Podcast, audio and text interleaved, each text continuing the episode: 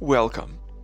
This is Doron Lazarus with Jewish Insights, and I'd like to share with you today a meditation to prepare for the Jewish holiday of Hanukkah. Hanukkah is one of the most deepest, mystical, powerful holidays of the year, and by engaging in these short meditations, you can tap in to the full sanctity and transformational power of the day. So go ahead and find a quiet place to sit. Power down any of your outside electronic devices. Simply allow yourself to take a few gentle breaths in and out. And as you do, as you continue to breathe, you can feel that any stress or tension in your body is simply melting away, allowing you to feel totally safe and secure and relaxed. If you haven't already done so, you can go ahead and close your eyes. Because the truth is that the sight that you can use with your inner eye is so much powerful than anything that you can see outside of yourself. And as you continue to breathe, I want you to imagine that you're ascending, going up, both spiritually and physically to the holy city of Jerusalem, Jerusalem, with the holy temple in front of you fully built and restored. Because the truth is that the temple, the Beit HaMikdash, is right there, ready, and waiting in spiritual form waiting for the consciousness of the Jewish people to bring it down into full fruition. And therefore, as you imagine yourself standing in this incredibly sanctified and holy space, you see that shining out of the darkness from a small window you see one little light. And that light is shining outwards, radiating and penetrating the depths of your soul as you bask in its warmth, in its sanctity, and the clarity that it gives you. And you stand in awe, mesmerized that this is no ordinary light. This light is so much deeper, so much holier than anything that you've ever perceived. And past this aura of spiritual glow that envelops you, you notice the singularity of that night, of that light that one light that's shining so brightly. And from that unity and oneness, you watch as those flames unfold and envelop, as they unpack themselves to, in fact, four smaller flames. Flames that begin to take form into the most powerful combination that any human being can fathom. The letters of God's holy name. Letters that we don't even begin to say from the spiritual power in which they contain, but we only hint at the letters Yud, Hey, Vav, Hey. Letters that do not describe God's attributes, but hint to his total essence, his being. The light of the Ein Sof, a supernal, infinite light, where we strive to merely get a glimpse, an understanding, a perception of what HaKadosh Baruch Hu, what Hashem really is. And I just want you to notice those four letters that are shining in front of you in those flames. Yud, Hey, Vav, Hey. And there's a pattern. The Yud and the Vav represent letters of masculinity. The Kabbalah teaches us that there are certain letters that are mashpi'im, bestowers, and there are certain letters that are more feminine of nature, makablim, receivers. And Hashem created the world with these two components that ebb and flow with His divine energy. And the Yud and the Vav are those mashpiim, those givers, those masculine letters. The Yud representing the total point of unity, of oneness, of infinity the highest letter that there is, both physically and spiritually.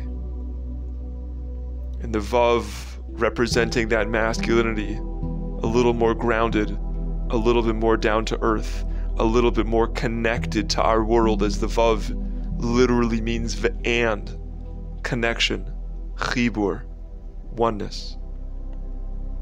And each one of those masculine letters of mashpia, of giving over, has a hay that's ready to receive and bring that light into the world, manifest and penetrate that light throughout.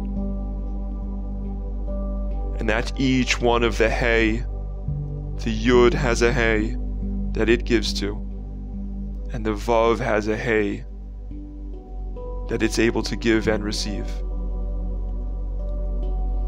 And just notice that pattern. Because within Hashem's holy name is in fact a description of his essence,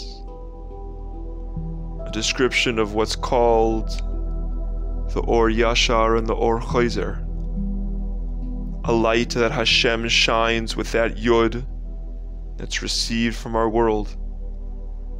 And we, the Jewish people, take that light and shine it back completing Hashem's name in this world. And even if this is a little above you, your neshama understands this right down to its core. Just allow yourself to be present. Even things that are beyond you are so natural and at home with your own soul. because in a moment you see something incredible happening. You see that Vav, which was the third letter partnered with its own Hey, you see it moving, dancing, in transition. As incredibly it takes shape now and moves right to the front of the word. The Sfarim Kedoshim, the holy books and sages, of mystical wisdom teach us that every month has a different permutation of God's name. And in the month of Kislev, that the holiday of Hanukkah is within, puts the Vav in the front. The permutation of Hashem's name, Vav, Yud, Hey, Hey. And there is significance to that. Because as we said, Normally the Yud comes first, but now the Vav and the Yud are together.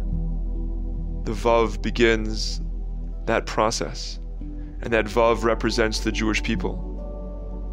As the, Chan- the story of Hanukkah was a Chag, was a holiday about Jewish courage, Jewish pride, Jewish resistance,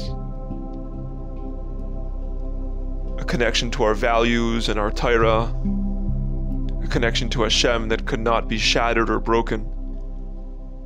And the holiday really started with the Hisayrus Lamata, the waking up from below, with the self sacrifice and the action of the Chashmonaim so long ago, representing the Vav. And that Vav triggered the letter Yud, the Or Yashar, the direct light from the infinite light of Hashem, to be able to be mashpia on both hays, all at once. That light shone beyond what it was capable of, beyond what we thought was normal. It shone in such an incredible way.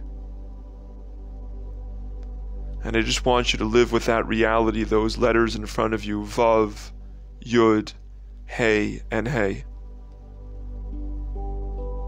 And I want you to feel that Vav within inside your soul. And I want you to ask yourself and get real with yourself right now. Where is an area of Hisayrus, of waking up, of energy, of strength, self sacrifice, where can you shine forth? Where can you push forward? Where can you grow and achieve your greatest destiny? Your neshama, your soul knows. Your neshama might even be crying, waiting to reveal the power of the Vav that it has within. and to trigger that geula, that redemption that we need so much right now, both physically and spiritually. And as you answer that question with clarity and precision, I want you to feel that that Vav is deeply connecting with your own neshama, with your own soul, allowing it to be at home at peace, at one. And once it does, once it feels like it charges you with your divine mission in this world, I want you to imagine that that Vav goes back in the divine name, back into its place, back into the Yud, Hey, Vav, Hey, and you watch as those flames dancing within those letters go back into the Beit HaMikdash into Hashem's holy temple and resume that oneness, that unity, that light that's shining in that singular candle in the temple. Want you to watch yourself now turning and leaving, but your experience remains with you. Your experience lights a fire within that remains charged inspired and connected, with clarity, with mission and purpose. As you take the first night of Hanukkah, it's the first step to be able to bring out your inner greatness. Connect to Hashem, connect to yourself, and connect with others.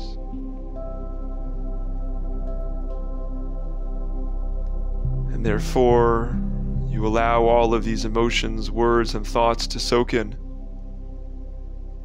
penetrate your being, body, mind, and soul. Therefore, whenever you're ready, on the count of three, I want you to wiggle your fingers and toes, your hands and your feet. On the count of two, taking a deep breath in, feeling alive and amazing. On the count of one, eyes wide open ready to see the world in a whole new light.